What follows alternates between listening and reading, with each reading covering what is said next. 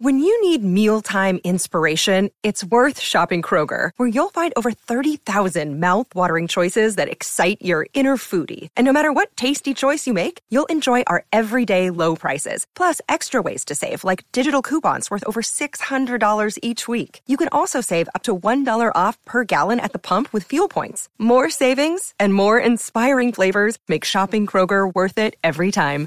Kroger, fresh for everyone. Fuel restrictions apply.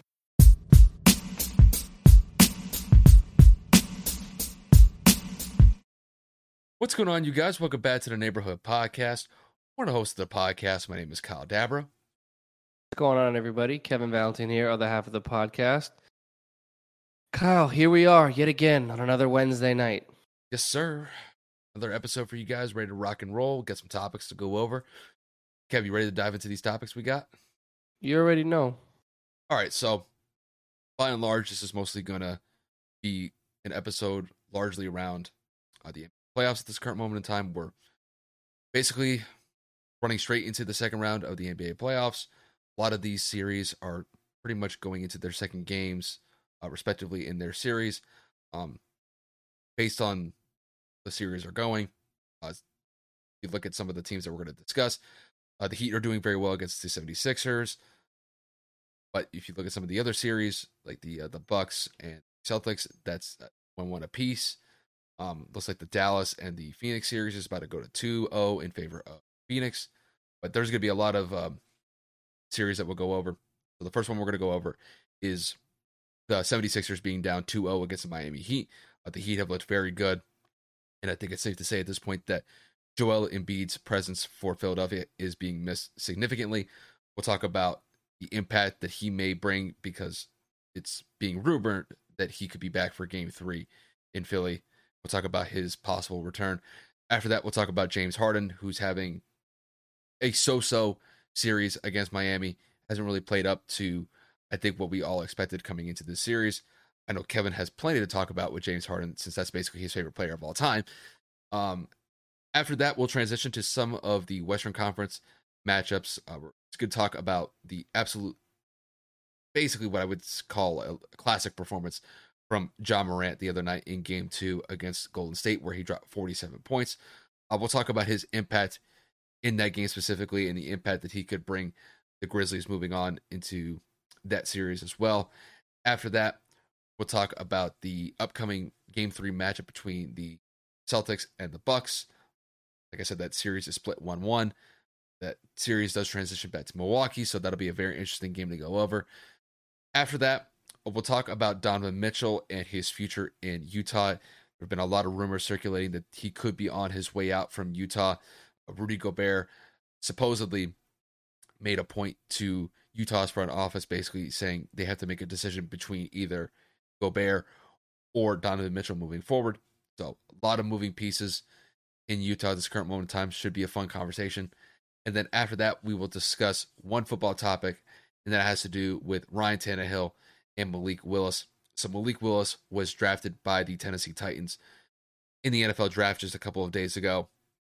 Ryan Tannehill was asked a question about Malik's status moving forward, and essentially Ryan Tannehill sees uh, no issue with helping Malik Willis establish himself as a quarterback since there's probably going to be a very interesting quarterback a battle that will take place in Tennessee in the foreseeable future. It may not be this year, but I think down the road we could potentially see that based on Tennessee's decision in this latest draft. So that's what we have for the agenda. Let's not waste any more time. Let's dive into the Philadelphia 76ers and the Miami Heat series. So, like I said at the top, uh, the Miami Heat are up 2 0 in the series over the 76ers. Miami did exactly what they needed to, needed to do. Won both of their home games. The series does transition back to Philly for game three. Um, the biggest emphasis for Philly moving forward is whether or not Joel Embiid will return to the 76ers for game three. He's still recovering from a concussion and a fractured orbital bone that he suffered against the Toronto Raptors first round of the playoffs. You could tell in the first two games that the 76ers have played against the Miami Heat, they definitely miss his presence. For God's sakes, Joel is an MVP candidate and is definitely having a sizable impact at Philly at this current moment in time. Now, Kevin, to kick this one to you, with the series between the 76ers and the Heat going back to Philly for game three, if Joel Embiid plays, do you think that he is essentially the 76ers' last hope for Philly to get back into the series? Well, we all know that obviously he is averaging basically 30 points per game this series or this season. Uh, we know that he is an MVP candidate. We know that he is one of the best players in the NBA at this current moment in time. So I would say that, yeah, he's more than likely going to be their only chance at them surviving this series. And even when he comes back, and if he comes back, he may be limited and hindered because of the injury he sustained last round. Now I'm looking at this and I'm saying, are they going to force the ball inside to him now if he does come back for game three? Are they going to be looking to him to just kind of create his own offense as he normally does? Are they going to be taking shot attempts away from Tyrese Maxey and James Harden? You, you kind of just don't know. There's just a lot of moving pieces here. But of course, Joel Embiid on the court gives anybody, or should I say, you know, that gives Philly the best props. I can't really speak today. I apologize, guys. I'm a little under the weather, and Dallas is just absolutely shitting the bed. We're now down 18 in the fourth. It's just an incredible day for me. Um, kind of just going through it right now. Uh, like I said, uh, Joel Embiid on the court for anybody makes any team better. And in this case, obviously, Philadelphia needs him more than anything. They're going to need a better offensive output. They're going to need, need a, a better defensive anchor. And quite frankly, they're just going to need some help James Harden clearly can't carry the load by himself. I mean, for God's sakes, Tyrese Maxey is the leading scorer on this team with 34 points tonight. And that is absolutely unacceptable for the price you paid to go and get James Harden, for all the hype that James Harden had. It just goes to show that Joel was always the Batman to James Harden's Robin. And it is just blatantly apparent. James is turning the ball over. He's not shooting at an efficient clip. I mean, the list really goes on and on, but in terms of Joel Embiid being necessary on the court in order for Philadelphia to provide somewhat success on their own home court, I think is immediately pivotal. Again, I don't know to what extent he'll be available to play if he does, but um, Joel on the court, he's got to he's got to be given at least 15, 20 shot attempts because his impact is unmatched, and obviously they miss him desperately. I mean, the way that I see it, I mean, it's pretty cut and dry. If the 76ers want to get back into the series, uh, they're going to need Joel on the court immediately. And when I look at this game four, uh, not this game four, uh, this game two um, that the Heat had against the 76ers, I mean, they absolutely dominated uh, the paint down low on the defensive side when it came to just rebounds. Mean, for God's sakes, the Heat out rebounded the 76ers 47 to 37. Joel is on this team. That is a much more even split moving forward. And that's just from the defensive side. When you look at the offensive side, I mean, it's clear as day they miss Joel. And if they have any shot to win this series, Joel is going to have to be back in the lineup. So when I look at these first two games that Philly's had, I mean, they're getting decent production from from Tyrese Maxey. And you could also look at guys like Tobias Harris that are chipping in and putting up solid numbers in the first two games, despite the fact that they've lost both games. And like Kevin said, they're just not getting enough production from James Harden. I mean, James Harden is one of the most prolific scorers this generation has to offer. And through the first two games of this series, he's averaging 18 points. He scored 16 points in the first game, scored 20 in game two. It's just not enough. And despite the fact that he's taking 15 shots, you got to expect more from him if the 76ers are going to have any viable chance to upset the Heat and possibly get to the Eastern Conference Finals. Now, when it comes to Joel specifically, I think Joel is going to be wearing that mask. He's worn the mask before. Um, still, he doesn't have any issues with his eye because he's been dealing with that fractured orbital bone that he suffered at the end of the Toronto series just a couple days ago. And I do think that just his presence alone, if he is inserted back into the lineup for game three, I think it's going to pay dividends for the 76ers uh, in, in a big way. There's a very good chance that if Joel plays game three, and then you would probably assume that he played game four. That my that Miami could be in a situation where they go back to Miami for game five, and that the series is tied two two, just because Joel's presence is that pivotal for Philadelphia moving forward. I mean, for God's sakes, Joel is at the top of the MVP discussion this year, basically averaging 30 points a game. And I think it pretty much goes without saying that you look at some of these point totals that Philly's put up in the first two games, you put Joel in here, there's a chance that Philly could put up 120, 125 points against Miami. And in game two, specifically. I mean, Miami scored 119 points. You put Joel in there, the 76ers could potentially score 125 points and, you know, the series could be tied. So, like, that's really kind of the difference maker moving forward here. I think when it's all said and done, I don't know if Philly's going to be able to dig themselves out of the hole uh, that they're currently in. And that's despite the fact that Joel could come back in this series. I really think that looking back at these first two games, they would have had to split one of these games in Miami to have any sort of chance to win the series. I mean, I'm not going to say that it's over and that, you know, Philly should pack their bags and, you know, head straight to Cancun for the Cancun Invitational. But at this point, uh, they're, they're in a pretty dire situation. And I think the only way they get back into this series is if they win both games in Philly, and Joel is going to have to pop off. So hopefully that's the best case scenario for Philly that they tie the series, so that when they go to when they go to Game Five back in Miami, that anybody's serious at that point. But it's going to be tough for Philly to win both of these games because I, I could definitely see them winning Game Three, but I could definitely see Miami getting it back in Game Four, and then I mean if Miami wins any one of these games in Philly, it essentially ends this series, uh, despite if Joel's back or not. So it's really pivotal that Philly get Joel back immediately because if they don't, you could pretty much just wrap this series up in five. Because Miami, just as a team, Miami is just a unit from top to bottom, and I don't see Philly making it a competitive effort if Joel's not in the line. So Philly's in a lot of trouble, but if they get Joel back, it'll definitely help them. That's just how I see it. Hey, you're not an MVP candidate for nothing. You know, you don't go out there and average 30 points per game and win the scoring title for nothing. Um, you know, you're not regarded as the best big man in all of basketball for nothing. So your impact is definitely missed when you're not on the floor. Um, someone that has a defensive presence to block shots and alter shots, like Joel Embiid, is going to be missed no matter what. Uh, so you know you've got to look at it from kind of every perspective here. If he's on the floor, that makes Bam Adebayo work more. That makes PJ Tucker work more. That puts their bigs into foul trouble. That puts, uh, depending on the mismatches, that could put some of their their their guards in foul trouble. And quite honestly, Joel Embiid just overall lifts the offensive and defensive capabilities of the Philadelphia, Philadelphia 76ers because of what he can bring to the floor with his skill set. So, um, like I said, even an injured Joel Embiid is going to immediately make this team that much better. But again, depending on what his condition is or what his you know status is for Game Three, that is still yet to be determined, but this series looks to be wrapping up pretty soon if this continues on the trajectory that it's already on. It just depends on how big of an impact Joel brings if he comes back for game three. I mean, they're pretty optimistic that he'll return for game three. It's just, I'm of the mindset if Philly loses one of these games, it's over. Yeah. You know, and, and that's, you know, it's absolutely pivotal that, that Philly win both of these games at home. And, and hopefully Joel is you know playing up to snuff and you know could drop 25 30 points. You know granted he's missed the first two games of the series and i know he's dealing with that that orbital bone issue. He's still recovering from a concussion.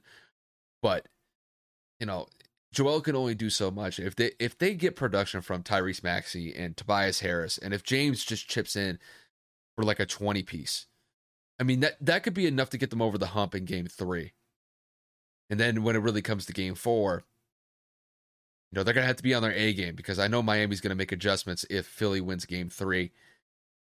You know, and I will say this, you know, when I look at both teams from top to bottom, Miami looks like they just have a better unit. I mean, their bench in game two alone, I think we were going over the numbers. I think Miami's bench outscored Philly's bench like 50 to 18 in game two. Like it was literally a night and day difference.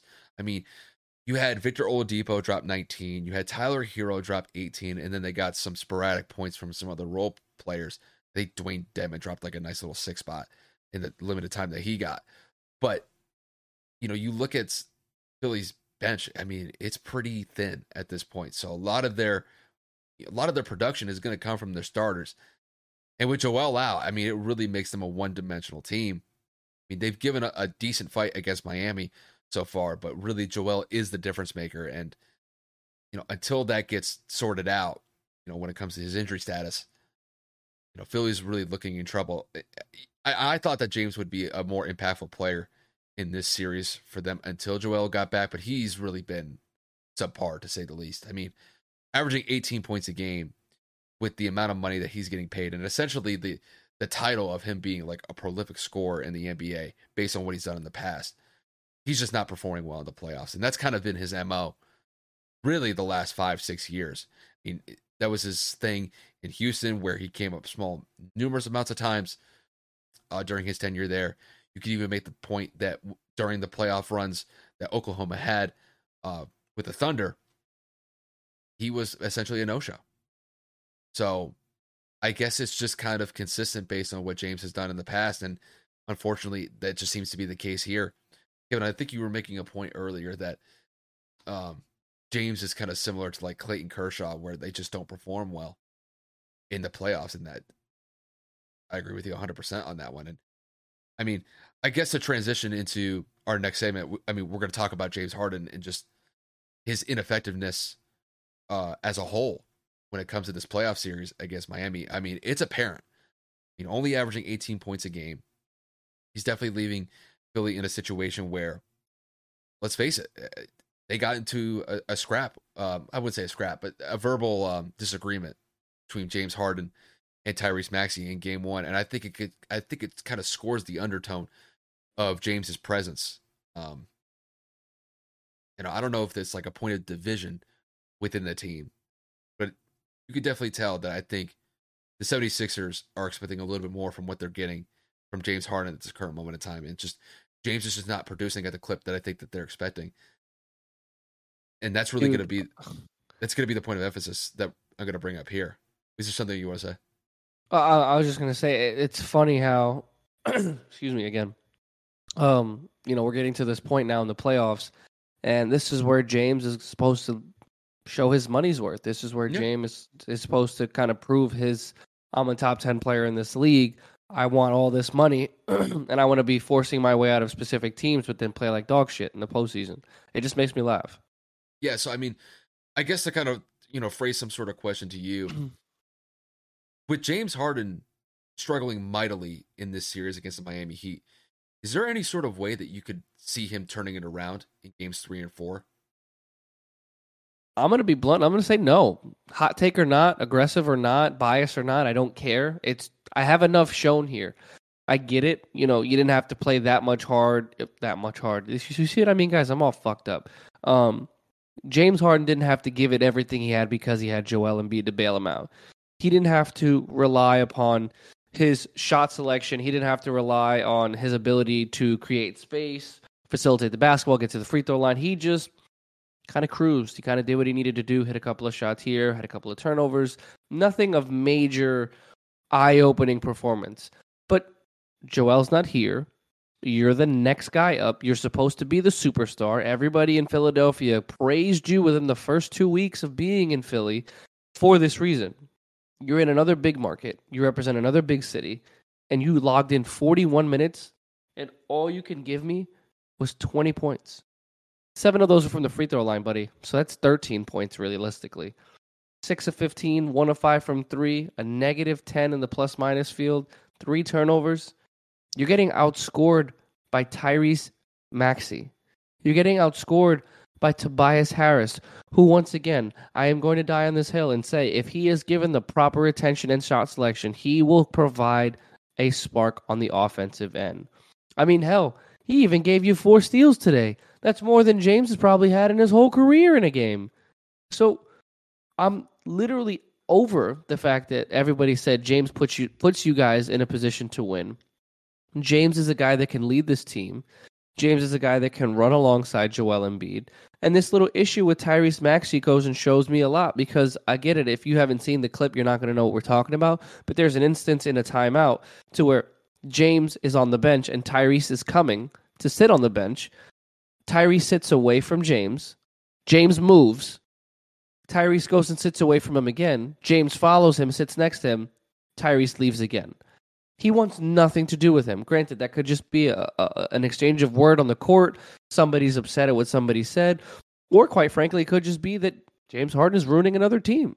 James Harden goes and, and that, that diva mentality, that, that narrative that follows him and supersedes him is just embarrassing. And we lost by 20 points.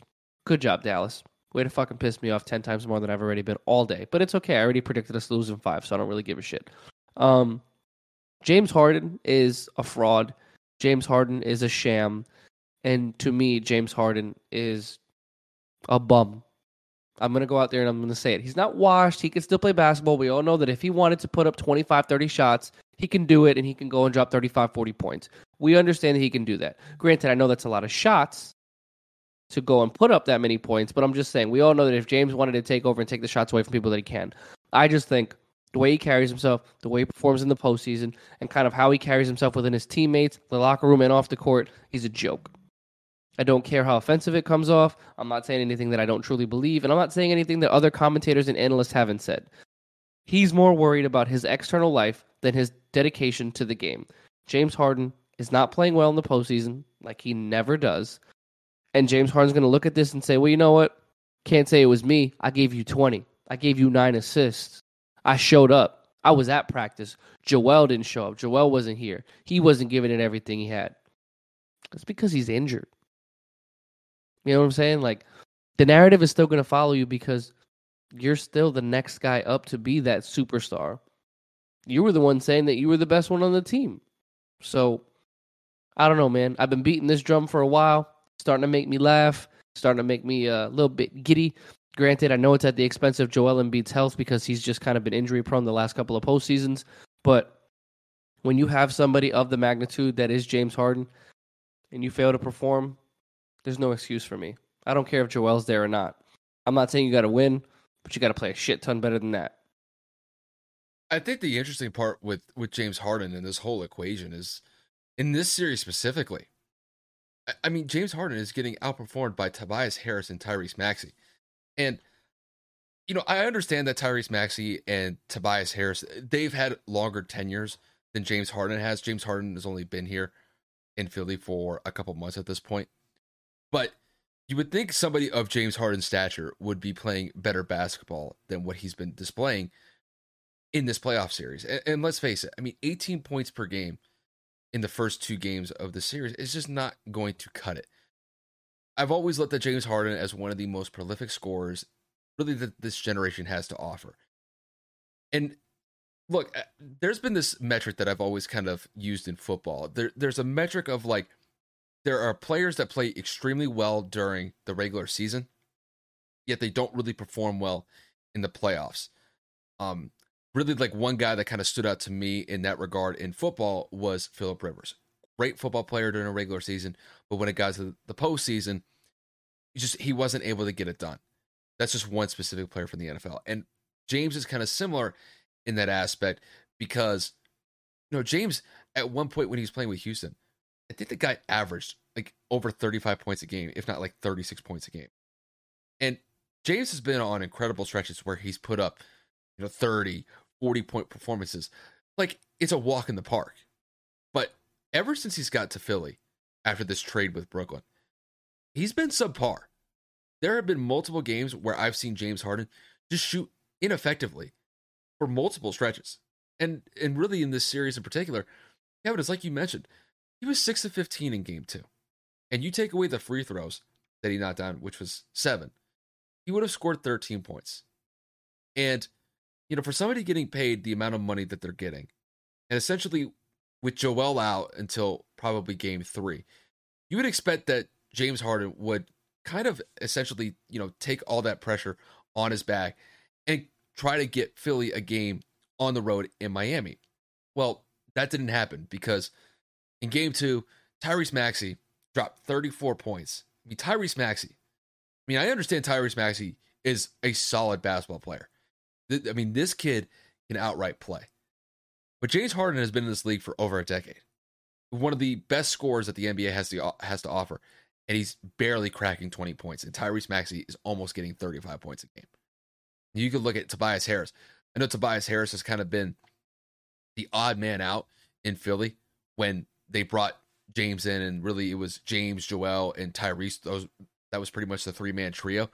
But I mean, Tobias, you know, say what you, whatever you want about him. I mean, the guy's still producing at a decent clip despite being the fourth option on this team. Realistically, he dropped more points than James Harden in Game Two against Miami, and I just don't know how James is going to be able to turn this around. And I think it's really just because once Joel gets back into the lineup, Joel is going to be the dominant force on the offensive side of the ball.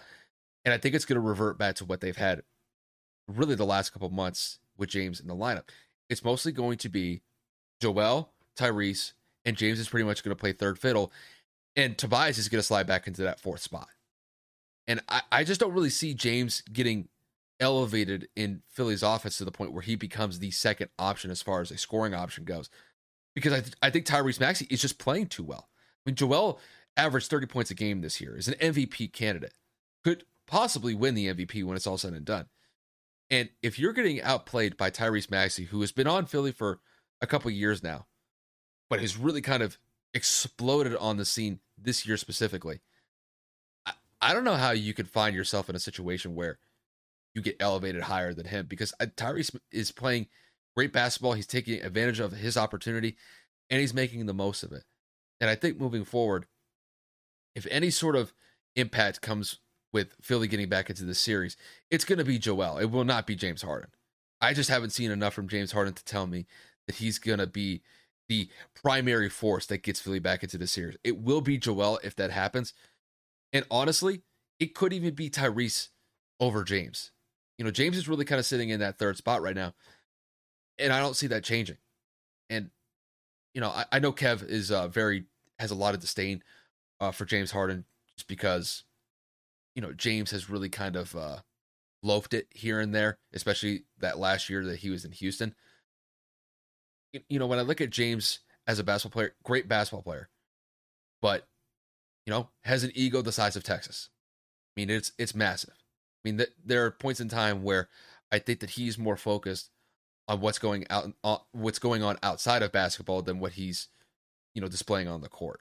I mean, there's basically like a whole Reddit page, or but there's basically like, I mean, you want to talk about Twitter threads of him just dedicating so much time to the club where no matter where he goes. I just don't know if James really places basketball at the top of his priorities like he should. I think there's there are other influences in his life that seem to be taking up a, lo- a large portion of his time, and I think basketball is kind of taking uh, a hit as far as what he's been able to display on the court. I mean, there have been some people that have said that even James War- James Harden is washed at this point. I'm not going to go that far, but if James continues on this trajectory, you know, James is going to be just an average player within the next couple years.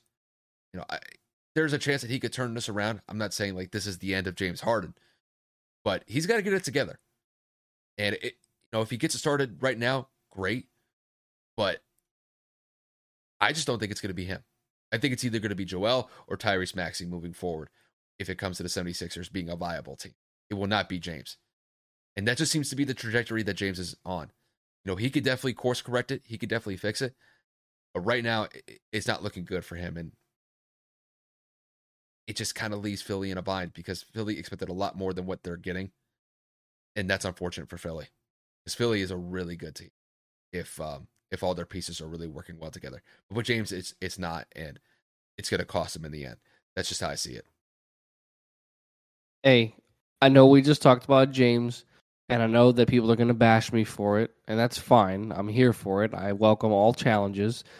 But it's not all James's fault because it's still a team sport. Danny Green, one of 10, three points. DeAndre Jordan, not an offensive kind of person, but he was only able to give six. As Kyle alluded to, the bench was only able to give 18, 19 points. Not a good formula. They need Joel really bad, but I'm not going to sit here and harp on it. My bias for James Harden has shown quite enough in this segment. Yeah, I, I mean, I mean, granted, I mean, you're never going to pass up an opportunity to slander James. I, I know that's just no, kind of absolutely just, not. That, that's just kind of your thing. But I mean, overall, I mean, you could definitely make a point of criticism when it comes to James's series. And you could even say his tenure in Philly so far to a larger extent. He just he just hasn't played up to snuff. And that's despite the fact that Joel is going out there and like basically killing himself just to try to keep Philly viable. Now, granted, Tyrese Maxey has has stepped up admirably.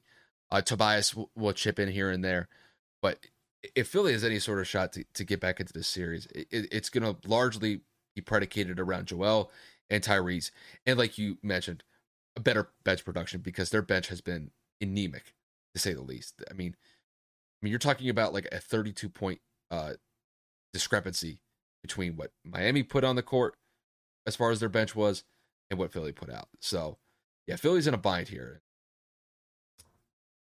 They got some issues to work through. That's uh that's what Doc Rivers is going to have to find out. So, we'll see how it goes. But with that said, we are going to transition to the Golden State Memphis Grizzly series, which currently stands at 1 1 apiece. In game two, I think it's safe to say that Ja Morant had one of the games of his life, dropped 47 points in a classic performance. I mean, you look specifically at that game two performance, it definitely keeps Memphis uh, in the fold for the series just because Golden State was probably the favorite to win this series, but Memphis is really giving Golden State a sizable push, and they are definitely going to be a competitive force against Golden State for the rest of the series as it transitions back to San Francisco for game three. Now, Kevin, to kick this one to you, when Ja Morant dropped 47 points in game two against the Warriors, first off, just what was your take about that performance? And what do you think it could propel Memphis when the series transitions to San Francisco for game three? Dude, that's a man on a mission. That's a man amongst boys. That's a guy that's just straight hooping, man. Like that is a that is an individual that is willing to carry his team despite the narrative, despite how the last series went, despite how game 1 went, whether that was a 1 point win or a 30 point win in terms of, you know, in favor of Golden State. I'm looking at this and I'm saying Ja Morant has everything he needs to go about bringing this team to a Western Conference Finals. I'm not saying Golden State's going to lose the series. I'm also not stating that by any means the series is over. What I'm saying is he's willing to give everything he has. He didn't shoot well behind the arc. Um, well, not really, not necessarily. He shot over 40%. It was 5 of 12. He's not necessarily known for being a shooter.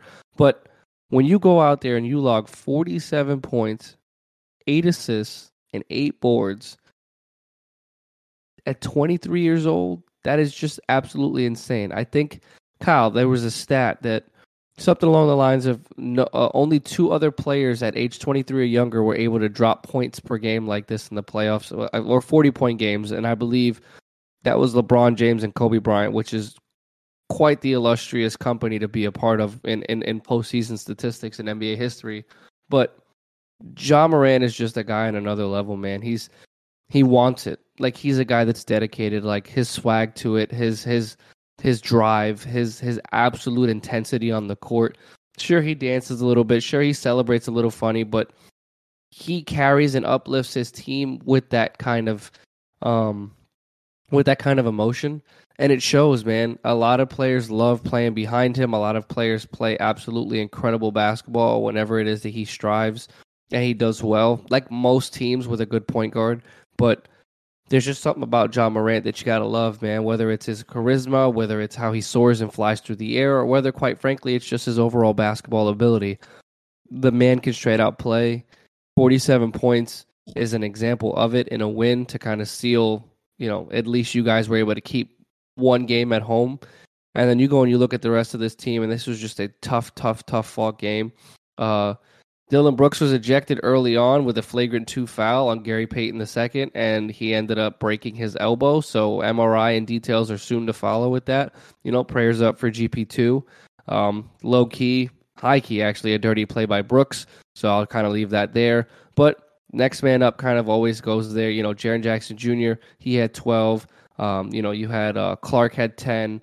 You had Williams with 14 there are just a number of players that were able to kind of step up and contribute to Ja's 47. And then you go and you look at the Golden State side and you say, well, they were shooting 18% from three. That is absolutely horrible. They were seven of 38. They, they could not get a single shot to fall.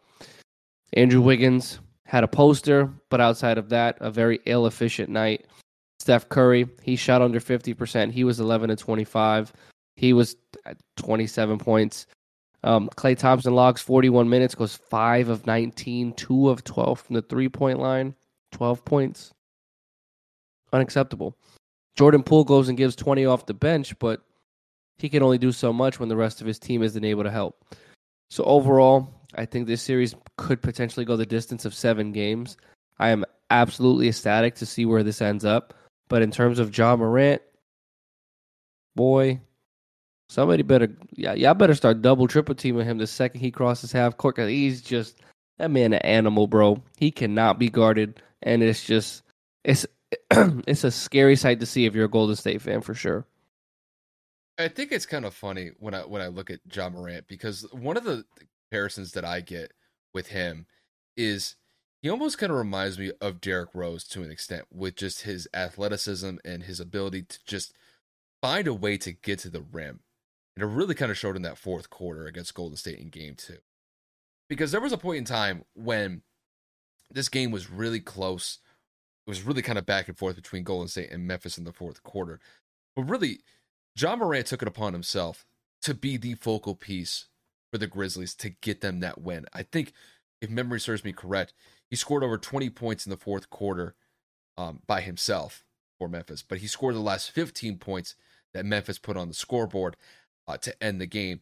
And a lot of these plays, I mean, he, he just drove towards the basket and was able to just contort his body to find a little bit of space and be able to lay it up. And a lot of times, you know, they would put different guys defensively on Ja Morant. They would put Klay Thompson on him. They'd put him. They'd put Jordan Poole on him. They'd put Andrew Wiggins on him. I mean, they were Golden State was actually doing a pretty good job of showing different defensive schemes against Ja Morant, and it really just didn't matter. Ja was able to expose it. I mean, Ja Morant was knocking down three point shots uh, against Andrew Wiggins. I mean, there was one play in particular against Jordan Poole where Ja just had a it was like a spin cycle type play where he had Jordan Poole literally looking lost. I'm sure somebody has to give Jordan Poole a map because he's probably still lost after that spin cycle that job put him in. And even Klay Thompson. Klay got matched up against him. And Ja just beat Klay with his speed and was able to get to the rim fairly easily. And that's the thing, is that granted, I wouldn't say that Ja's shooting ability is his strong suit. His strong suit is definitely driving to the rim and just you know, either dunking the ball or just getting a nice, easy layup, or sometimes even a contested layup. Uh, I think that's where his game really thrives. And I think, you know, as time progresses, uh, his jump shot will improve, his three point shooting will improve over time. But I think when it comes to this series specifically, I, am not as sold on this series going seven games like Kevin had mentioned. I do think that Golden State is still the better team. I still believe that Golden State's going to get to the Western Conference Finals over the Grizzlies. But Kev, I I want to kind of propose this to you because this is kind of how I see something uh, playing out with this series in particular. This series reminds me of lot, a lot of when the Lakers were on their title run from 2009 to 2010, where they won back to back championships. That was when Kobe got his fourth and fifth ring. In the first round of the playoffs in that 2010 title season, they went up against a young Oklahoma City team. And this was back when the, uh, the Thunder had Kevin Durant, James Harden, and Russell Westbrook. And they were the young kids on the block trying to prove something. And they they pushed the Lakers in a pretty competitive way. Even though that the Thunder lost that series, I believe they lost that series in 6 games. They gave the Lakers a lot to work with and pretty much pushed them as far as you could really think a number one seed could go when they went up against the the Thunder.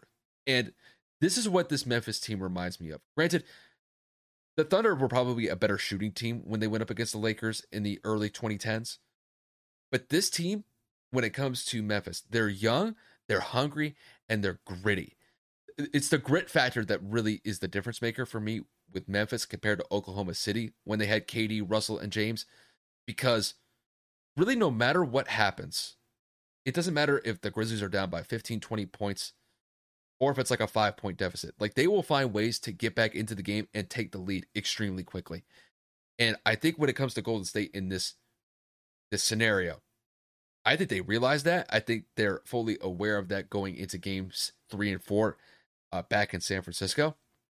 And I do think that Golden State's going to have the edge over them. But Ja Morant is really that focal piece for Memphis to keep them viable. And I think I wouldn't be surprised if Memphis actually splits a game against Golden State in either games three or you know games game three or four, excuse me. So all in all, I mean, this is going to be a great series no matter how it ends. I, I mean, I still have Golden State favored to win this one just because I think their experience and their veteran presence is going to be able to overpower the youth that Memphis presents. But when it comes to Ja Morant specifically, I mean, this guy's a stud. This guy is a superstar in the making if he isn't one already. And within a very short time frame here, I mean, Ja Morant could really be one of the faces of the NBA within a relatively short period of time because, I mean, when you put up 47 points against a team like Golden State in the second round of the playoffs and you do it in a win in convincing fashion, that's that's exciting to watch. I mean, it was it was a stellar performance from Ja overall in game 2. But they're going to need those types of performances to keep them in it in this series. I'm not saying that he's going to drop 47 points in games 3 or 4 moving forward, but he if he could drop a 30 piece or maybe a 35 piece, that gives Memphis a very good shot to win one of these games in San Francisco. But I still think th- that the odds are stacked against them just because I think Golden State is a better. But it's going to be very interesting to see how this series play out. And it's really because of what Ja's doing for Memphis. It's special. And I imagine it's going to continue into the future. That's just how I see it. I mean, obviously, at the end of the day, you know that this series is about to go crazy. You know what I'm Oh, saying? Regardless, regardless of what aspect you're looking at it, regardless of who you're cheering for, um, you got the veteran Warriors obviously trying to chase and prove everybody wrong and said their championship window had closed, and you got the up and coming Memphis Grizzlies who you know soar and fly really high and play really really tough defense, and of course, just like Kyle said, are just an overall gritty team. But dude, I don't necessarily know if I can make the comparison to the OKC team just because you got a player like KD at that age coming off of I think uh, uh, multiple remi- scoring titles and whatnot. I get It- the comparison of just having an electrifying player with a supporting cast. I get that, but Ja just isn't a guy that can take over a game like that. And I know that he did last night, but we're making a comparison overall because you're making a comparison team wise. KD to Ja because that is exactly essentially what it is because Ja is the KD of this team. I, I, I just Kind- to me kind- I, I can't see that. this is the point that I was really trying to hone in on. I'm talking about like these are the new kids on the block. Right. And w- when you look at Golden State, uh, Golden State's been around for basically what eight years as like a championship contending team. Six seven years, yeah. Because I think they wh- started there. They got their first chip in 2015. Yeah, so I mean, it's basically almost you know seven eight years at this point. So I mean, they're they're fully established, and Right. the reason why I made the, the the comparison with the Lakers is because you know the Lakers were kind of that that championship contending team in the late two thousands, winning those back to back championships, uh, winning those back to back championships. Excuse me. And when OKC came onto the scene, really in 2010, the reason why I, mentioned them specifically that year is because the Lakers played them early on in that playoff run before they beat Boston in um to get Kobe his fifth ring. OKC gave the Lakers a hell of a run and really kind of pushed them to the edge in that first round series. And the reason why that I I bring that up in comparison with what's going on with the Golden State in the Memphis series is that Golden State is that same type of established team that's won championships in the past that still has, you know, amazing players like Steph Curry, uh, Draymond Green, Klay Thompson. Yet the Grizzlies are coming into a situation where they're young, they're hungry, they're still like there's raw talent on that team. It's just they don't have the playoff experience yet to be able to get themselves over a hump or get themselves over the hump against a team like Golden State. It, that was kind of the point that I was mostly focusing on. It was more of this team is on the rise. They're young, they're hungry, they're not scared of anybody. They're going to give championship contending teams a run for their money. It's just they're just a little too young. It's I don't think it's going to happen this year to the point where they actually jump Golden State to get to a Western Conference Finals. But that was kind of the point that I was making. It wasn't really like a, a, a Ja point specifically, like comparing him to what KD was in 2010. It's really just they're they're just a great young team. It's just Golden State has that championship pedigree.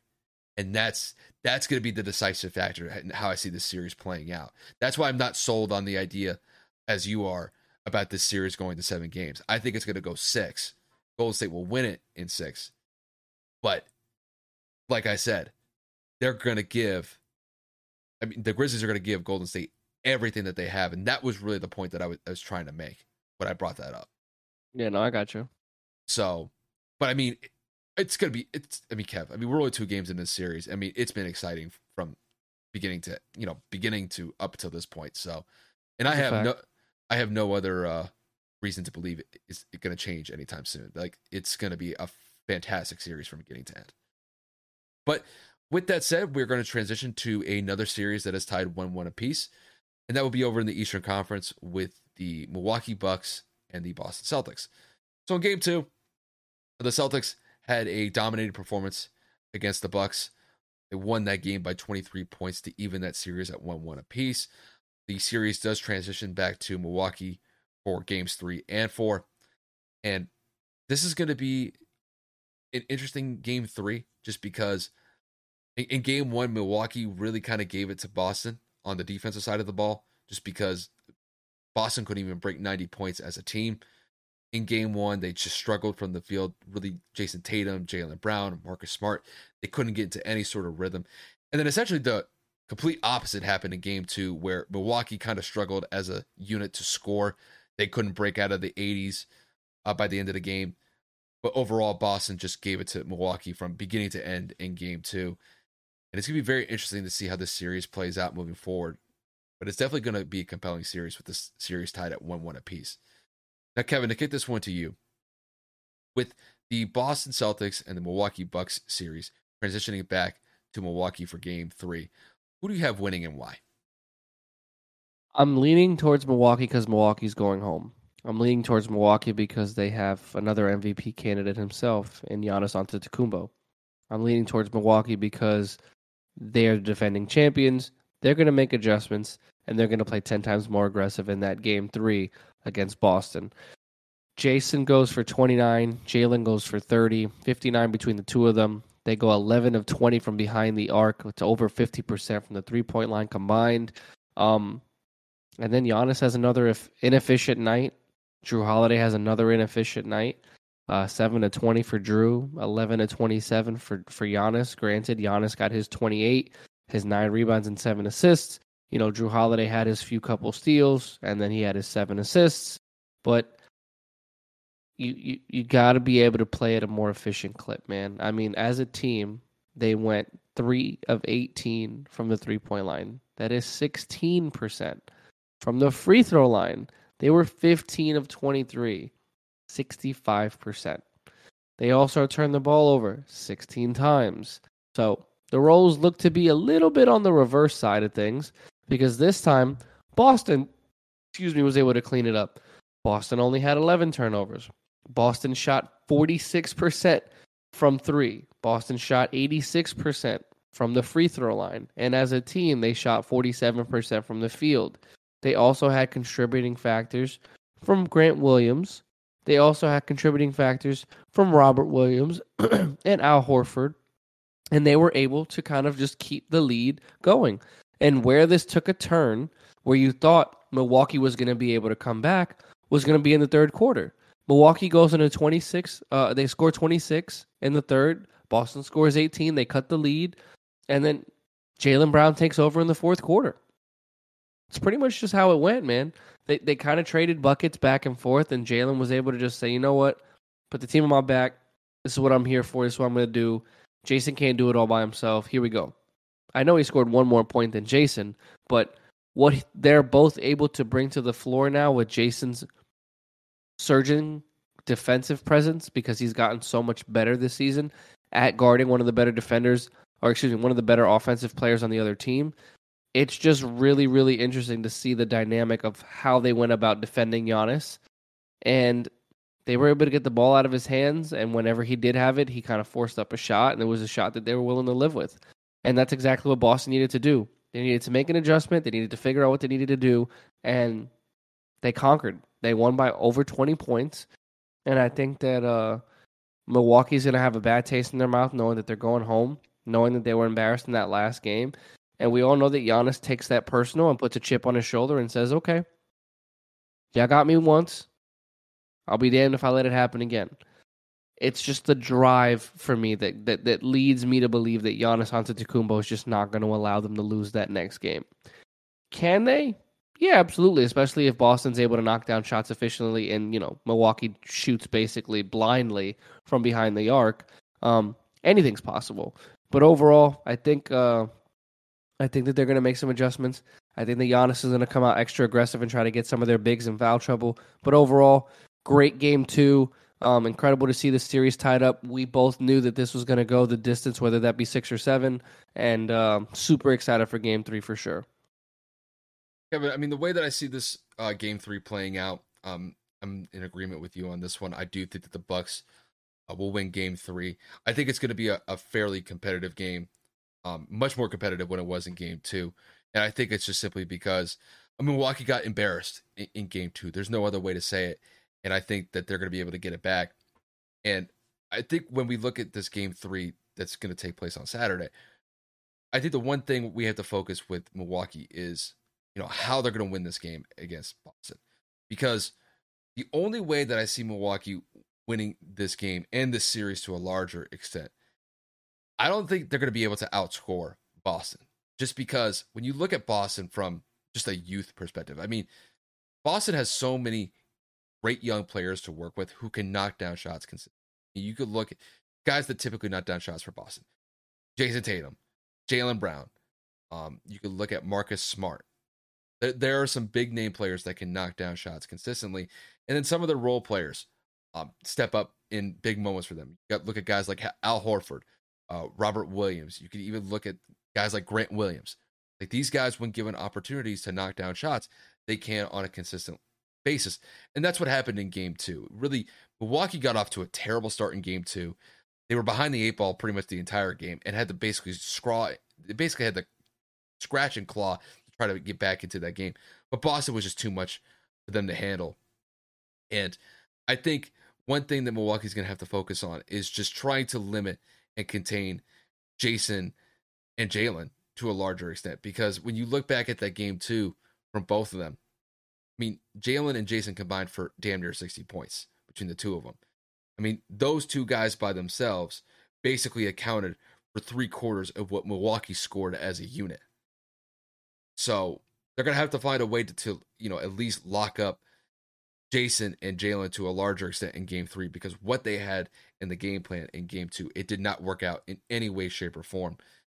And that's just on the defensive side of the ball. So when it comes to the Bucks and the offensive side of the ball, the Bucks are very limited without Khris Middleton. And when I looked at game one specifically, the biggest standout was Jrue Holiday. Jrue Holiday was the X factor that got them that win in game one in Boston. Granted, Giannis was still effective. He still scored 24 points, but Jrue was the one that really kind of set the tempo and knocked down some big buckets at the end when Milwaukee needed it in game one. And they're definitely going to need another big performance from Jrue if they want to win game three. And not only that, when I look at the rest of the roster for Milwaukee here, they're going to need Bobby Portis to continue to knock down shots consistently. They're going to need Grayson Allen and Pat Connaughton to knock down shots. Because, granted, I know that Grayson Allen is probably one of the most hated players in the NBA just because of his antics and some of the shit that he did back at Duke when he was in college. But I have to give it up to the guy. When he is knocking down shots consistently, he is a difference maker for the Bucks bench. It actually makes it a viable bench, um, not only just during the regular season, but it's making it a viable one during the playoffs as well. So if Grayson Allen could get into a shooting rhythm uh, going into game three, I think it serves Milwaukee in a tremendous way. And I think when it's all said and done, when you look at the factors of, I think that the the Bucks are going to play better defense against Jayson and Jaylen. They're going to force Boston's role players to knock down shots.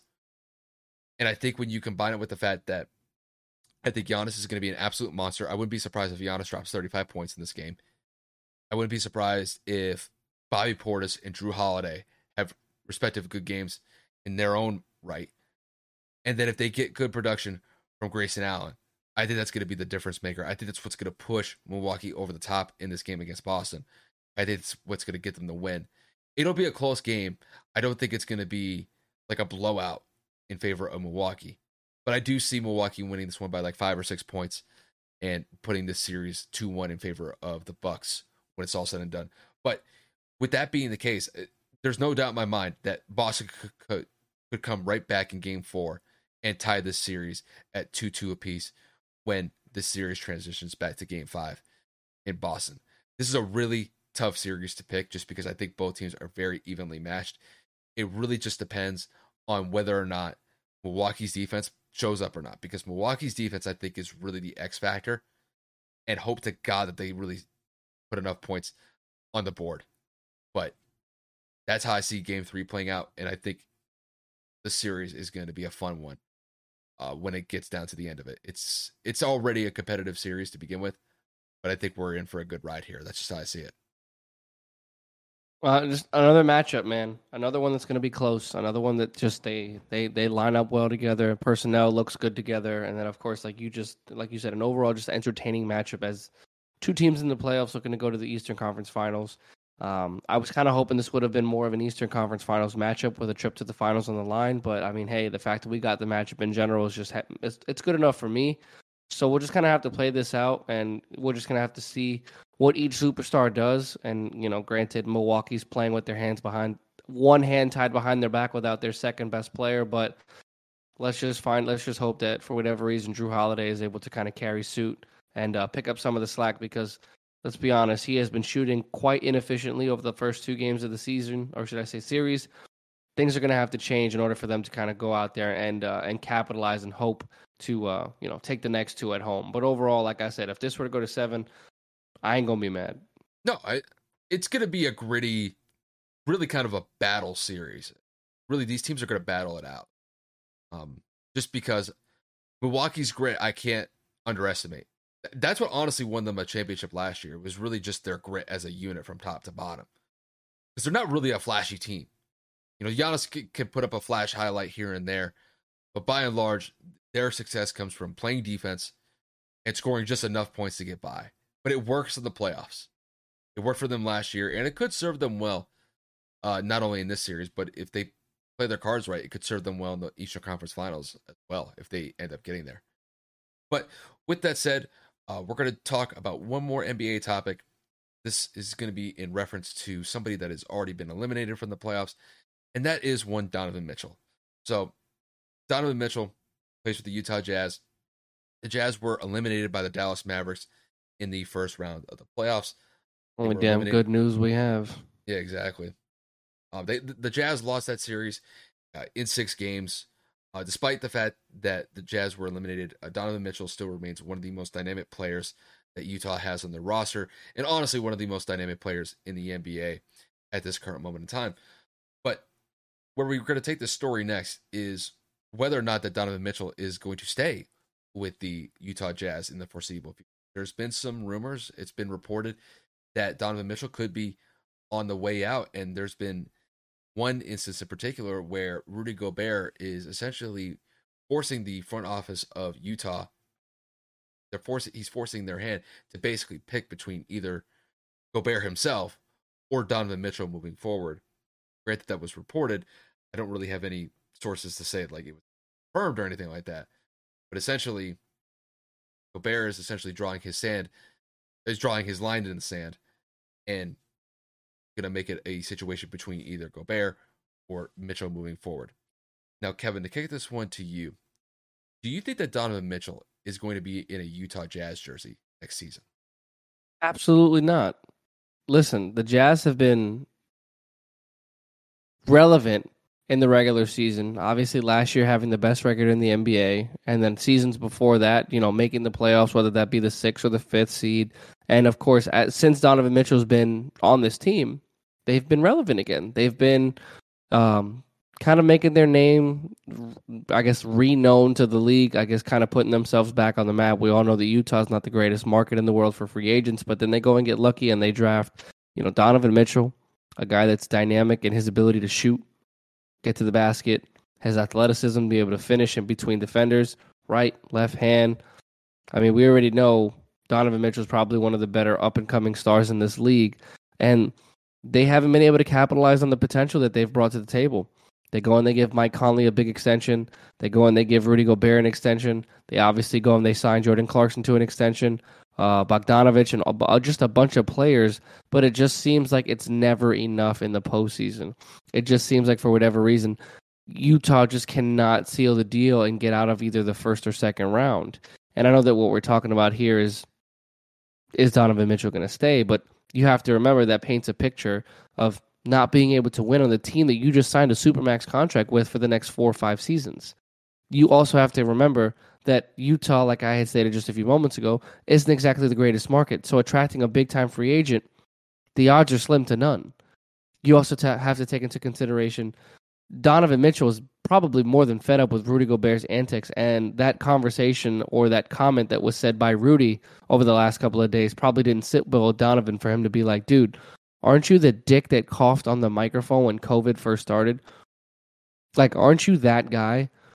Why are you making this about you?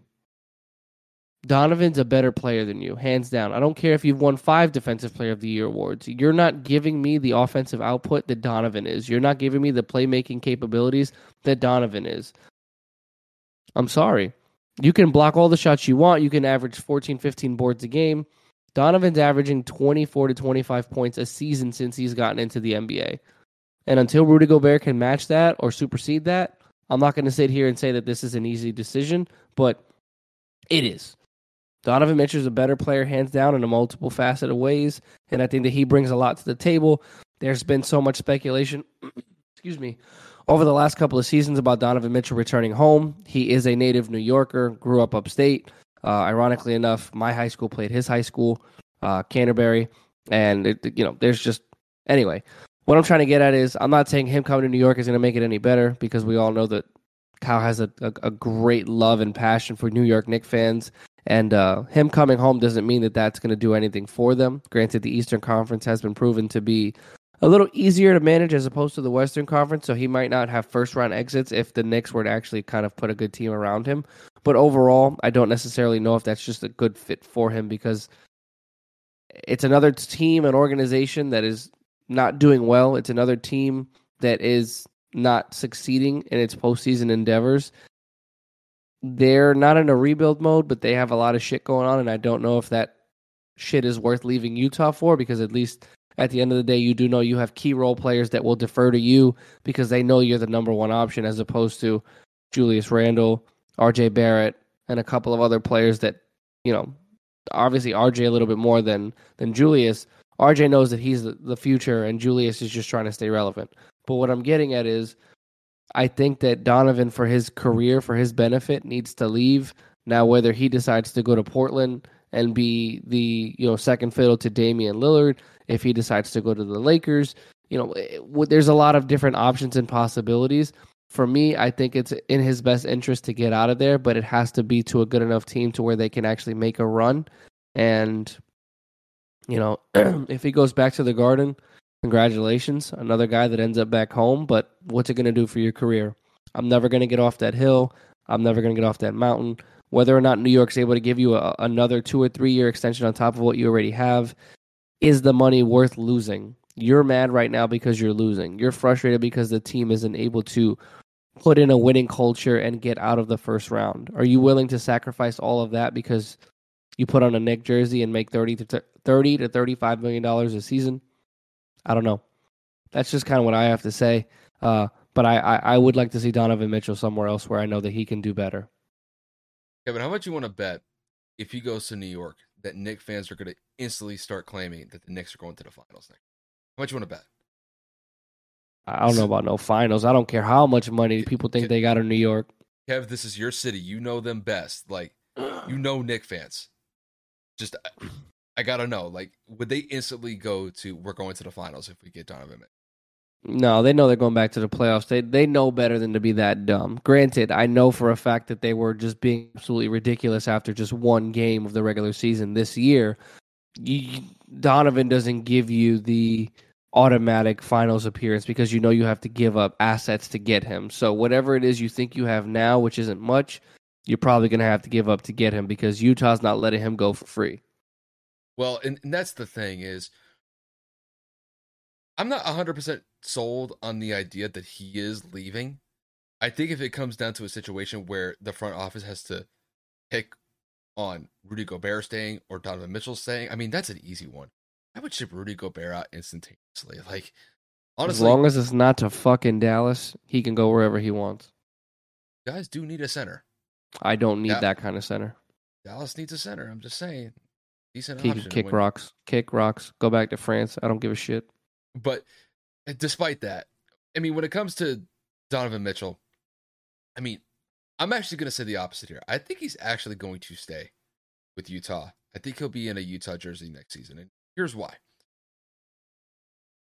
If it really comes down to a situation where the front office has to pick between either Rudy Gobert or Donovan Mitchell, they're going to stick with Donovan Mitchell just because of the dynamic athleticism that he brings to that team.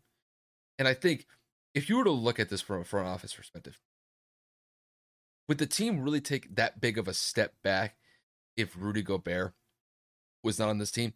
It may take a slight step back, but not a sizable one compared to Donovan Mitchell potentially leaving. Because as far as I'm concerned, Donovan Mitchell is essentially the reason that keeps Utah a viable team in the Western Conference. Because when you look at the Western Conference from top to bottom, you got Phoenix, who's the number one seed this year. You have Memphis, that's a team on the rise. They're young, they're hungry, and they're not scared of anybody. You've got Golden State, who is championship pedigree. I mean, these guys have been in multiple championships, and their championship window is wide open as far as I'm concerned. And then Utah is in the mix, kind of similar to what Dallas is. Even though that I think Dallas is kind of like on the precipice of possibly doing something pretty significant within the next year or two. Utah is kind of in like that four or five spot in the Western Conference. And if you were to take Donovan Mitchell out of that situation entirely, I don't even know that Utah would make the playoffs. Utah would struggle to make the playoffs. That's just, that's despite the fact that they have some decent players um, outside of Donovan Mitchell. Like you could look at uh, Bogdanovic is a decent player. They still have Mike Conley, even though they, he's always injury prone. Uh, Jordan Clarkson is one of the best bench players in the NBA. He's always somebody that's vying for six man of the year because I mean the guy is just a walking bucket uh, off the bench. But I mean outside of that, Utah gets thin, and and Donovan is really the guy that really brings a lot of energy and excitement to that team. And I remember when I was watching the uh, the series between the Jazz and the Mavericks in the first round of the playoffs, the one thing that always kind of caught me with Donovan is whenever that team, specifically meaning the Jazz here, whenever they got into a rhythm and Donovan was really hitting his shots, it almost got to a point where it whatever sort of shot that he took, I didn't think that he was going to miss it. Like when he gets into a zone, he is one of the most electrifying players to watch in the NBA. And it doesn't matter whether he's shooting behind the three point line, hitting mid range jump shots, or just driving into the lane. His game is just solid from top to bottom and is essentially the main reason why Utah's been a decent team, not only in the Western Conference, but in the NBA for the last couple years. Now, could it get to a point where he just gets frustrated that the team just cannot get over the hump to where they can make a Western Conference Finals appearance, or even, you know, even better, making an NBA Finals appearance? That could definitely be a possibility. But a scenario could arise saying, look, where Donovan Mitchell points to the front office and says, we need to get better role players or we need to get more depth uh, on our bench to make it just a more well rounded roster. And that could be a point that he could make to the front office with Utah this offseason. Because I know he's definitely getting frustrated by these early exits in the playoffs. I mean, anybody would, especially a, a guy of this caliber. And I think Utah is more than willing uh, to make adjustments to make this roster better. So I'm not sold on the idea that the Jazz are going to move on from Donovan Mitchell just because that he's frustrated. I mean, I understand the frustration completely. But I mean, Damian Lillard has been in a very similar situation out in Portland. And he's held steadfast despite whatever sort of rumors have popped up about him potentially getting traded. So, I mean, we'll see how this offseason plays out uh, in regards to Donovan Mitchell. Um, I think if I had to put on somebody getting moved this offseason, it would be Rudy Gobert first, not Donovan Mitchell, because I think Donovan Mitchell is just too valuable uh, for that franchise to give up. Unless they get an absolute massive haul in return for Donovan Mitchell, I don't see him getting moved this offseason. I think he sticks with Utah next season, but I do think that Utah is going to make a concerted effort to build a better roster around Donovan because at this point, it would tend to lead to that conclusion just because these first round exits or these early exits in the playoffs, uh, they're unacceptable as far as I'm concerned. And I think the front office is fully aware of that. And I think they're going to do everything that they can uh, to try to make the situation better for Donovan in Utah and not to the point where they just ship him off because he's getting too frustrated. But we'll see how the offseason plays out. But I, I definitely see Donovan uh, coming back to the Jazz next. Year. I mean, obviously, Rudy's the easier one to ship. Obviously, uh, it's not that difficult of a decision, especially to the both of us. And we're not NBA GMs, but you have to look at it from a perspective to where Donovan is just genuinely not happy. Um, we've seen a lot of forced exits in the last couple of seasons, um, mainly by divas. I don't necessarily get the narrative or understanding that Ja that Ja that Donovan is an NBA diva. Um, every man has his breaking point, so I wouldn't be surprised if this is kind of it. Because let's be honest, they have spent money on players. They have given players extensions that deserve them, and at the same time, I think they have done as much as they can with this roster. They have shooters, interior paint presence. They were one of the league's, if not the league's best offense this year statistically. How much more can you do? We've talked about this before on multiple episodes. Utah doesn't necessarily have a big market. I know that I say this not biasedly, but true. At least Dallas is a major city. You know, granted, we haven't gotten any big name free agents either in quite some time, but I'm just saying people I feel like would be more inclined to play for the city of Dallas than they would be for Utah. I you know that's no slate to the state, and that's not saying that Utah's not cool or fun or or a great place to live, but a lot of these NBA players, especially nowadays, are looking for the place to be, the it factor, something that sticks out. And I think that those markets are LA, New York, you know, sometimes Dallas. It really depends on who we're talking about. Chicago. And I think that exactly, I think that's going to be the biggest factor is, well, I can stay here in Utah. I can get all the money that I want, but is this team going to win? Not that Rudy's going to make a difference if playoff or not, but you get rid of Rudy Gobert to make your superstar happy, you lose your interior paint defense. You lose how your team alters shots. And I know you're not about to give a lot of money to Hassan Whiteside because, let's be honest, he's not what he once was back in Miami just a few years back. And him having a backup role was minimized in this series because Dallas went small. So, or should I say last series. Overall, I think Donovan's got to find his way out. I think it's just better suited for both teams. You know, Utah goes through its rebuild. Rudy can stay happy, and you know there's there's no more issue, and Donovan gets out of there because Donovan Mitchell is just one of my favorite players to watch. Uh, yeah, it, it just it's to me it, it it seems a little bit more complicated than what we're both alluding to, but again, the the easier of the two moves would definitely be to move Rudy.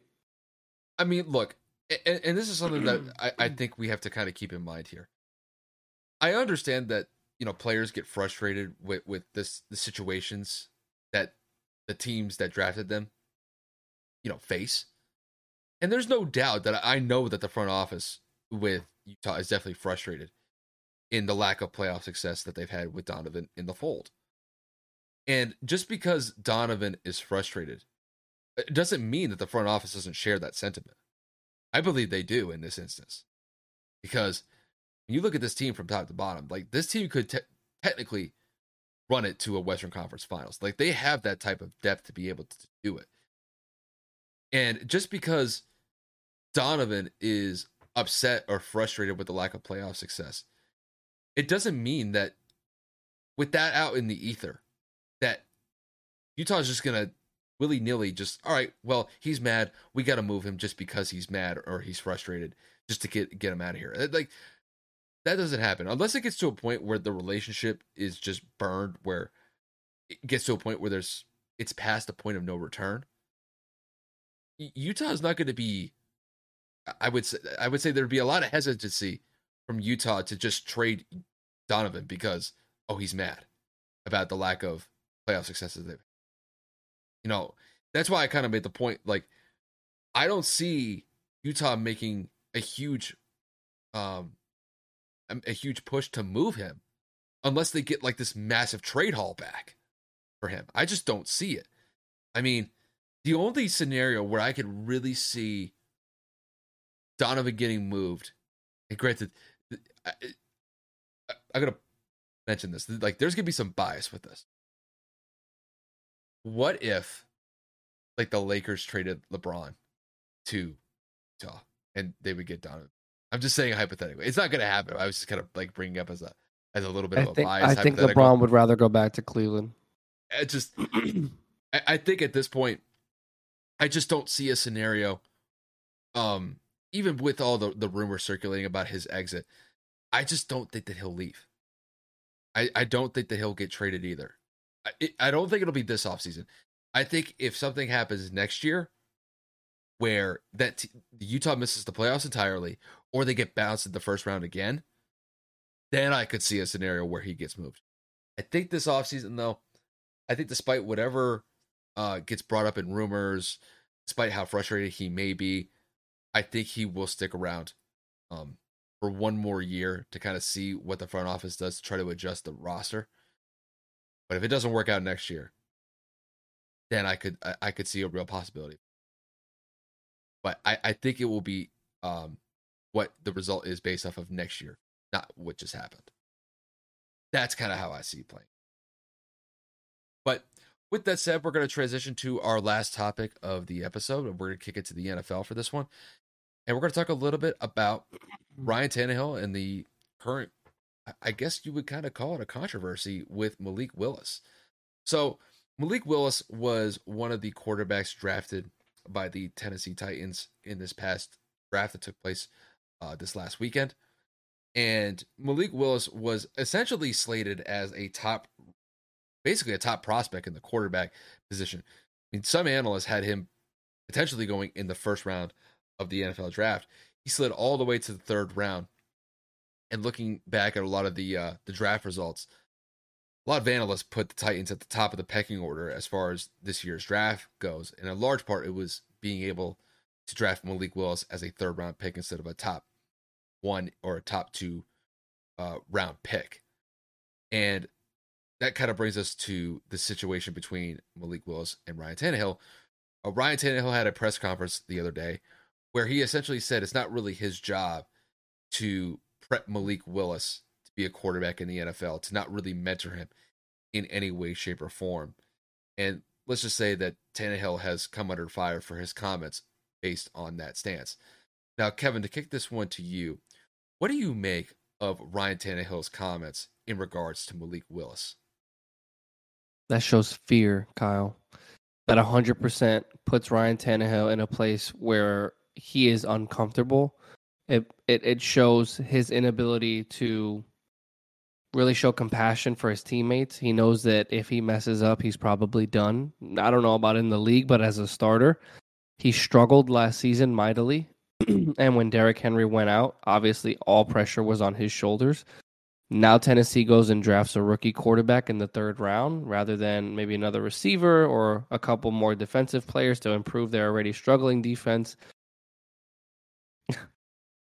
and it just it to me, bro, it just it really shows a lot of weakness, man. His immediate reaction, how he worded it. Again, it's all based off of interpretation of how you perceive things, but to me, knowing that he had somebody to mentor him because obviously nobody comes from anywhere. You know, nobody comes from nowhere. Ryan Tannehill was a, a first round draft pick, so he didn't necessarily have to like go in there and, and win the job from anybody. But when you look at it and you say, damn, even you probably had somebody in the coach's corner. You had somebody in the locker room that was willing to stick up for you. You had a teammate that was willing to kind of show you the ropes, whether it be a position player or just a veteran in general. And you're just going to deny this kid the opportunity to learn from you, even if he doesn't speak. even if all he does is ask questions, it's your job as a veteran in this league to just help him. He's your teammate. He's not some random person on the practice squad that's like annoying, or he's not like an, a, a joint practice from the preseason uh, before the season gets started where you're having joint practices with the team that you play against. He's your teammate. Now, what happens if you get hurt and Malik looked to you for advice, and then Malik stinks it up. Oh, what? Because you're going to get your job back? That automatically makes you a better person? No. Or better suited for the job? No. you're not giving your teammates the best possibility to win by not mentoring a guy that just got into the league that obviously has a lot of mechanics to work on. And not that Ryan Tannehill is the most mechanically fluid individual and when it comes to being a quarterback, but you've still been in the league 10 years. You still know what defenses look like. You still know uh, what situations to put a ball in and where to put a where to put a football in, in certain situations. So it, it kind of rubbed me the wrong way that that was his immediate response. It definitely didn't show that he was willing to move on or show that he was willing to kind of let the keys of the kingdom go. And I mean, who is at that age? But I don't know, man. Just looked really, really soft on his part. I wasn't really happy with the reaction. And it, it like I said before, man, it just shows his weakness. Well, when I look at this situation with Ryan, I think first of all, I think Ryan is definitely insecure about his job security, and I think that's by and large based off of what happened in the playoffs last year. And let's face it, he sucked in the playoffs last year. I mean, I remember in that game against Cincinnati. You know, granted, this was the first game that Derrick Henry was back in. I know that Derrick Henry was kind of limited in his own way since he missed like the last like two months of the season before that game. But you would think like to have Derrick Henry back in the lineup, that would have made Ryan Tannehill's job a lot easier to work with in that playoff game against Cincinnati. And he threw three interceptions, in, including pretty much the game losing interception that set up Cincinnati on the, their game winning drive to win them that game to advance to the next round of the playoffs. And when I look back at that game specifically, like Tannehill was solely responsible for that loss on the offensive side of the ball. I'm not saying like he was like the main reason that the whole team lost the game, but he was a essentially the primary reason on the offensive side of the ball. Because, I mean, for God's sakes, on the defensive side of the ball, Tennessee had like nine sacks against Joe Burrow in that first matchup of the playoffs. Like, Tannehill's got to be better than that. And Tannehill's been in the league long enough to know, like, you can't put yourself in a situation where you're just putting your team in a bind and the defense has to bail you out every single time. So I imagine that, you know, that playoff performance already kind of set set the uh, the players with Tennessee in one way against him. And then when it comes to Malik Willis and the comments that he made, I understand that when it comes to the quarterback position, it's a very competitive job. And I understand that, that Ryan Tannehill is of the mindset that, you know, the job's probably his, but, you know, he, he wants to compete to get that starting job. But uh, the way he went about it in this case, I, I think it was a little bit cruel because – for God's sakes, Malik Willis just got drafted, and it already you're already kind of making it seem to believe that, like, this is my job, kid. Like, you're not getting this in any way, shape, or form. Like, it's not going to happen. I understand that Tennessee drafted you. Uh, you were like a top prospect coming out of the draft this year, but it's like you got to wait your turn, bud. And, and I, I think that that that mindset, I think that was the wrong mindset to go with. I mean, for God's sakes, uh, Malik Willis is 22 years old. And granted, he may become the Tennessee Titans starting quarterback in the near future. And maybe it could potentially be hurried up based on what Ryan Tannehill could present the Titans next year. Because, I mean, I remember we talked about this uh, on a segment a couple months back that, you know, there could be a p- real possibility that Tannehill is going to be out the door in Tennessee based off of that last playoff performance that he had. And they look at somebody like Malik Willis, and you look at just the athletic uh, gifts that Malik is, you know, that Malik has at his disposal. I mean, it would give Tennessee a completely different look on the offensive side of the ball. And I think it would give them a much more dynamic look on the offensive side of the ball than what they have with Ryan Tannehill. Because let's face it, Ryan Tannehill is basically an average quarterback. He has his flash moments here and there, but by and large, he's been either an average or kind of like a mediocre quarterback throughout his entire career. Whether it was with the whether it was with the uh, the Titans right now or back in the day with the Dolphins, he really hasn't done anything to kind of propel the team that he's been on to a championship. Like he hasn't shown me those type of capabilities. That's not to say that Malik Willis is going to be like a Super Bowl contending quarterback if he gets that starting role um, with the Tennessee Titans. But just I thought that Ryan Tannehill went about the situation entirely wrong. Um, this should be a situation where you have to provide a little bit of development uh, for the guy that just got drafted. But it seems like to me, you know, Ryan's definitely focused on getting this starting job um, based on his talents. And, you know, if he looks at it from a competition perspective, I mean, that's fine. But to basically dismiss any sort of idea of trying to mentor the kid or trying to coach the kid up after he just got drafted, I, I think that's a little bit off putting. But I mean, we'll see what happens. I mean, this was one comment made in a press conference. So we'll see what happens with their relationship moving forward. But I think by and large, this is not a good way to start off a relationship with a quarterback that just got drafted. Um, I, th- I, I thought he could have handled it better. Like I said, man, that's just he knows his days are numbered. Now, whether or not that's because he feels that he is going to lose his job, or whether or not that he feels that he's losing the ability to play at a high level, um, when an organization like Tennessee goes out and drafts somebody like Malik, knowing the history, knowing uh, the narrative that's going to come with it, that's a lot of pressure on a veteran quarterback. And again, I'm not necessarily justifying what he said, but he he's definitely probably shook or feeling some type of way, like damn, you know, like I did everything that I could. Derrick was out, but I I think Malik probably ends up taking this job from him, knowing Matt Rhule and knowing how much he likes to.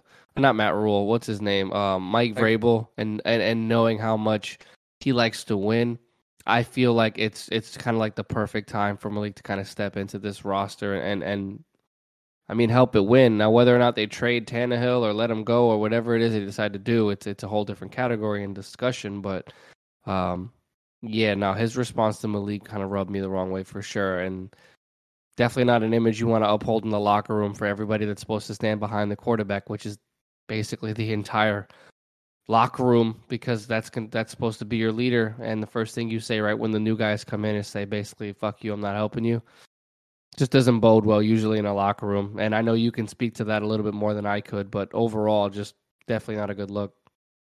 Yeah, I mean, we'll see how it goes. You know, maybe this is just just one comment that just got lost in translation, you know, from Ryan's side. But I mean, we'll see what happens. What happens uh, throughout the um, the summertime, and then once we get closer to training camp, uh, this may just be like a water under the bridge moment down the road. It, it could be, but um, if I'm Malik, all right, well, got a little bit of a got a little bit of a edge here. You get, you know, little chip like on I, the shoulder to start I was, training. I, I, was just about to say that, like a chip on the shoulder is like a, a, perfect way to describe it. It's like, all right, you know, Ryan, you know, the starting quarterback's going to say that about me. I'm like, okay, I see you.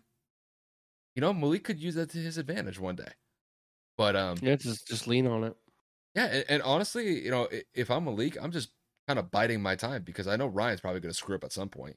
They're definitely going to give me an opportunity if he, you know, plays subpar football. So I think the best thing that Malik could do is just buy his time and and wait it out because I think he's definitely going to get an opportunity. I don't know if it'll be this year, but I could definitely see if Ryan sucks in a large stretch this year. I could definitely see Malik possibly becoming the starting quarterback, but that would be dependent on whether or not Ryan is playing good football or not. But agreed. We'll see. But I think that just wraps it up for about us. Um, we've knocked out all of our topics. Uh, I know we're recording a day early. Uh, Kev's got the uh, the midnight release of Doctor Strange on Thursday night, so that's why we recorded night early. That should definitely be a fun movie to uh, to expect. Um, I, Kevin, I gotta ask just before we wrap this up, just what are your expectations for Doctor Strange? I mean, with Marvel doing everything that it's done lately, um, kind of introducing the multiverse within multiple shows, and then of course introducing the concept of, um, you know, Wanda going bad after WandaVision and things like that. Um, it really just kind of leaves the door wide open to what routes they want to go down. Um, I'm interested in how they go about explaining the multiverse. Uh, the main villain of the movie, we all know it's going to be a shit ton of cameos because that's all that Marvel has done lately. Um, from what I've heard, there are two end clips. So for those of you that actually care and give a shit, don't get up in the theater because you're the person that I point at and laugh and say, "Ha! Look at this idiot! Never watched a superhero movie in his life." But uh, yeah, no, super excited. Could not wait for to. I, genuinely, I can't wait for tomorrow in general, just because I feel like shit right now, and I'm like kind of getting worse as the night goes on. So I'm kind of hoping the the medicine I just took will uh help me fight whatever it is that's in my system. But yeah, no, Doctor Strange is hopefully going to be a really, really good movie. And uh, Sam Raimi is the director, Director. film, right? And he was the one the director of the first three Spider Mans. Yeah, so Spider Man. you know that's definitely going to be interesting to see how uh, it plays out on the big screen. But uh, I'll probably get to see it this weekend. So you know maybe we could do a, a movie review going into. I our don't see why Monday- not. Going into our Monday episode, I think that would be fun. Facts. So, but uh, with that said, um, once again, thank you guys for tuning in. Um, whether you were listening to us on the audio platforms or watching us on YouTube, we definitely appreciate the support. Um, like I said, we recorded a day early. Um, really going into next week, uh, we'll be focused on pretty much these series, pretty much hitting their end. Because by the time we get to the weekend, um, we'll probably be getting closer to the games three and fours of those respective series. So they'll definitely kind of be like in the middle, you know, getting towards the end of those series. But overall, um, we're pretty much, you know, going balls to the wall in the second round of the playoffs right now in the NBA. So definitely stay tuned uh, for any more content in regards to uh, regards to that. So, Kev, I got nothing more to say. And close it on out from here. All right, ladies and gentlemen, uh, it's gonna be short and sweet. Appreciate you guys for all the support. If you like what you see, subscribe and like and share whatever uh, whatever it is you feel comfortable with. But uh, other than that, we'll be seeing you guys again soon. All right, guys. See you later. Hi, I'm Mark. And I'm Peter. We're the founders of Electrocast Media, bringing you great podcasts like Nightmare Road Stories, Tech Talk Revolution, and Bodacious Minds. Electrocast networks include Ruby for female empowerment, the Best Business Network, and GPN for geopolitics. We built this company to create community and amplify diverse voices, and we really appreciate your support. So keep listening to Electrocast podcasts and hear the culture. Electrocast.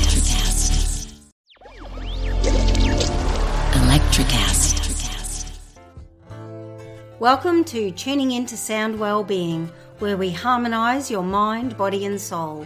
I'm Amanda, your sound therapy expert. And I'm Stephen, the curious explorer uncovering the mysteries of sound. Together, we explore vibrations, frequencies, and the power of sound therapy and tuning forks. Discover ancient wisdom, reduce stress, and tune into a healthier life. Subscribe to Tuning Into Sound Wellbeing today.